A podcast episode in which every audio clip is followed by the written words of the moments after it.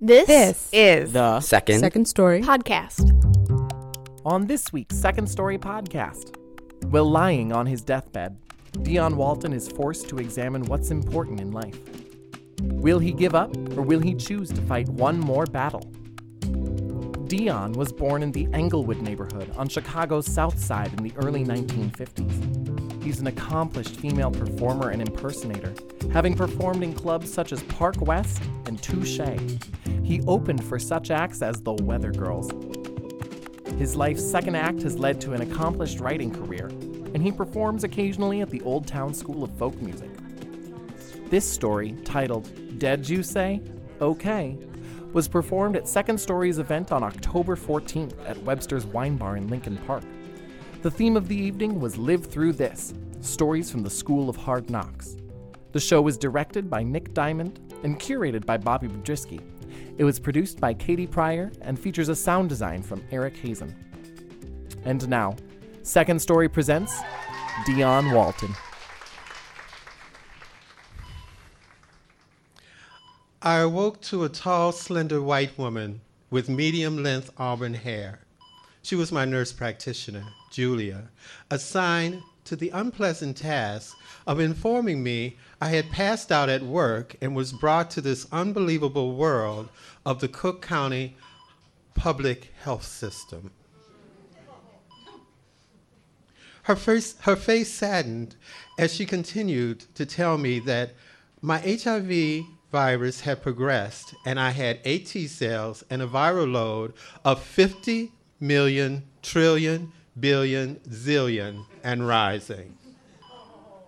My prognosis death. I could die at any minute, moment.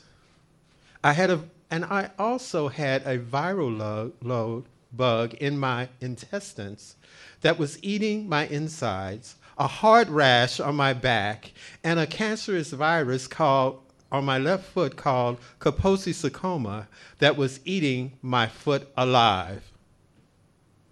I know, right? and to make matters even worse, I was allergic to all available cocktails, and each one was pushing me closer to that final moment. Knowing I was now susceptible to every known virus on earth, the Cook County Hospital looked even less sanitary than I remembered. Julia, fearing the worst, instructed them to load me into a city ambulance and take me to the Oak Forest nursing home located at 159th and Cicero. It was an hospice connected with the Cook County Hospital system, and it was quite sure, it was quite evident, quite clear that this was to be my last stop. The home looked like a country club. There were deer and ducks, a beautiful landscape. It was a cold, wintry night in March of 2000. Arriving inside, as they rolled me into my new room, they took me through a doorway that read, Morgue. My heart dropped. I mean, wouldn't yours?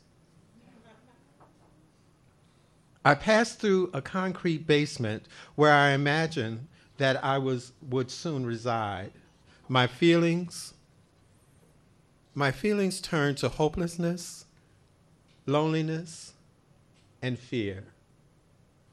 When I got to my floor, they pushed me into a pristine single room where I laid in silence, feeling that this was it. The room was dark, quiet, and smelled like a mixture of pine and old people. I started to cry.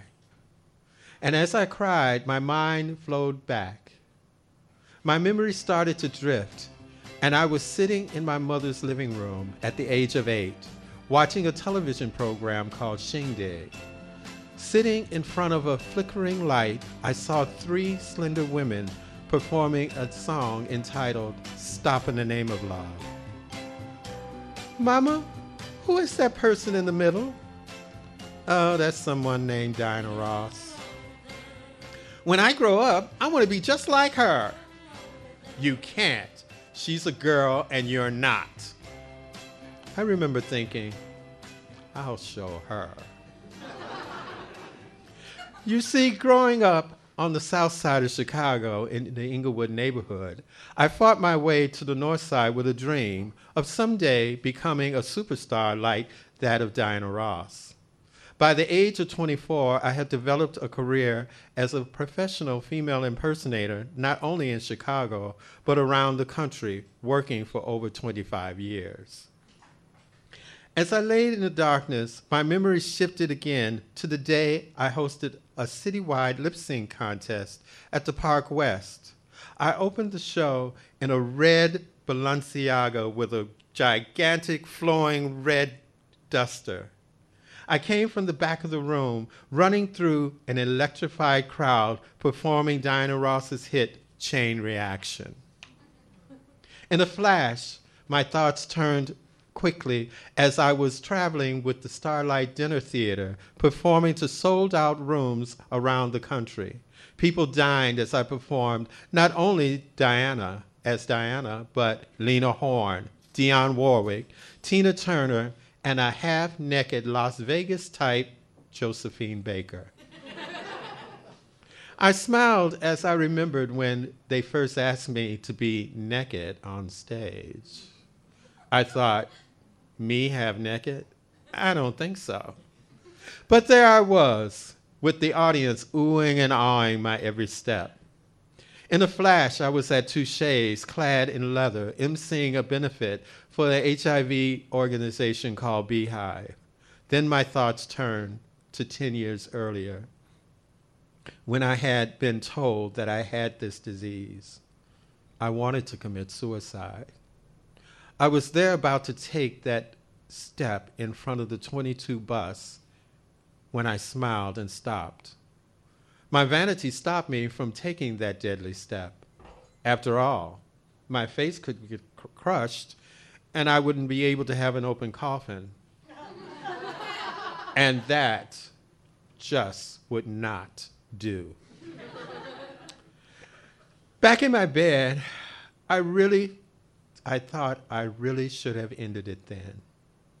Finally, I must have drifted off because I felt my body and soul being filled with thoughts of The Wiz, one of my fave Diana movies. Wake up, Mr. Walton. Time for your breakfast. You need to eat and take your little soldiers, said a smiling woman. I woke with a jar. I couldn't believe it. I, I was, I was awake. Then reality set in. I was still there and who in the hell is this person that had woke me? I thought, little soldiers, what the hell is that? And who is this person trying to tell me to get up and eat? How are you feeling this bright and wonderful morning? Oh my God, it's fucking fabulous. It's a fucking fabulous morning. How the hell do you think I feel? I feel fucking fine. I'm in a morgue, aren't I? Don't be silly, she exclaimed in a happy bird like voice. You're in, in, a hospital bed. Why do you think you're in a morgue? When I arrived, I remember going through a door that read, Oh, everyone comes in that way. I soon learned that I had been wakened by my new doctor, Dr. Karen. She was a short Jewish woman that had the most beautiful sea green eyes that I had ever seen. They had a warm, assuring look about them. I could tell that she realized that I had given up on any kind of future. So, Mr. Walton, what do we have to do to get you out of this bed? Why should I get up? I'm ready to die. Isn't that what everyone is waiting for?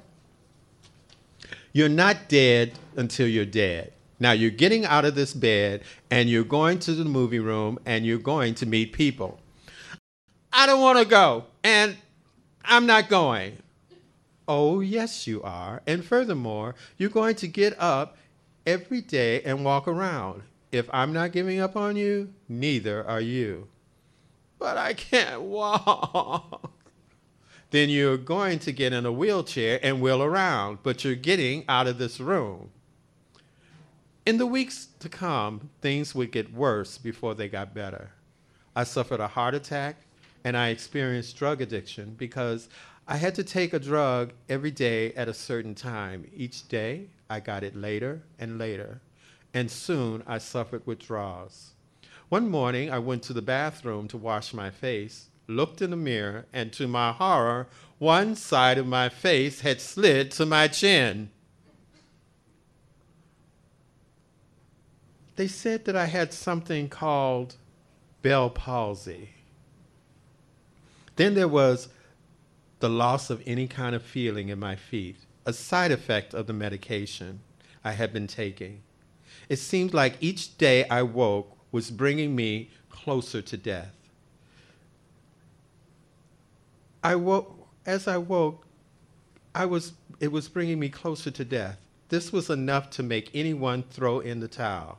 But there was Dr. Karen every week on my ass, making me do what she felt she need, I needed to do. I want you to watch the movie in the movie room tonight. I don't want to go.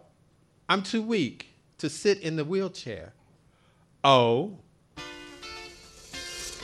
The next thing I knew, she was wheeling my bed down the hall into the movie room as she smiled with me screaming and protesting the entire way.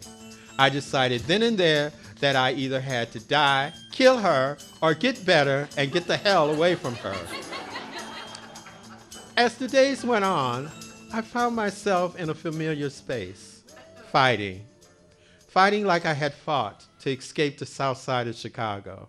Fighting like I did to prove to my mother that I could be whomever I wanted to be fighting as I had been the past 10 years against a disease that had claimed the lives of so many before me.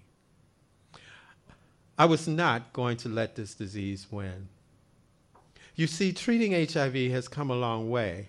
In the early 90s, it was hopeless to believe that you could live past six months, let alone 10 years. Dr. Karen had reminded me of who I was and stirred in me the courage I had within.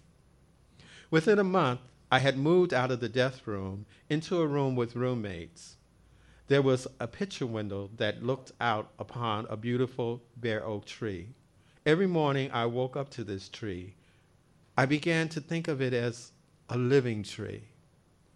As the tree grew lush with leaves, so did my health.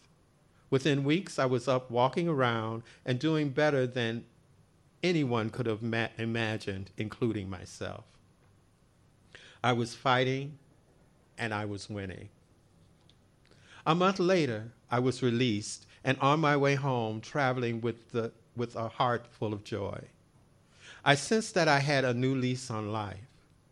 During the ride, I was reminded of past accomplishments, such as being the opening act for the Weather Girls at the Vic Theater, as well as the opening act for Sylvester at the now closed Paradise Lounge in Lakeview. Suddenly, I found myself humming a tune from Diana's movie. I was truly easing on down the road.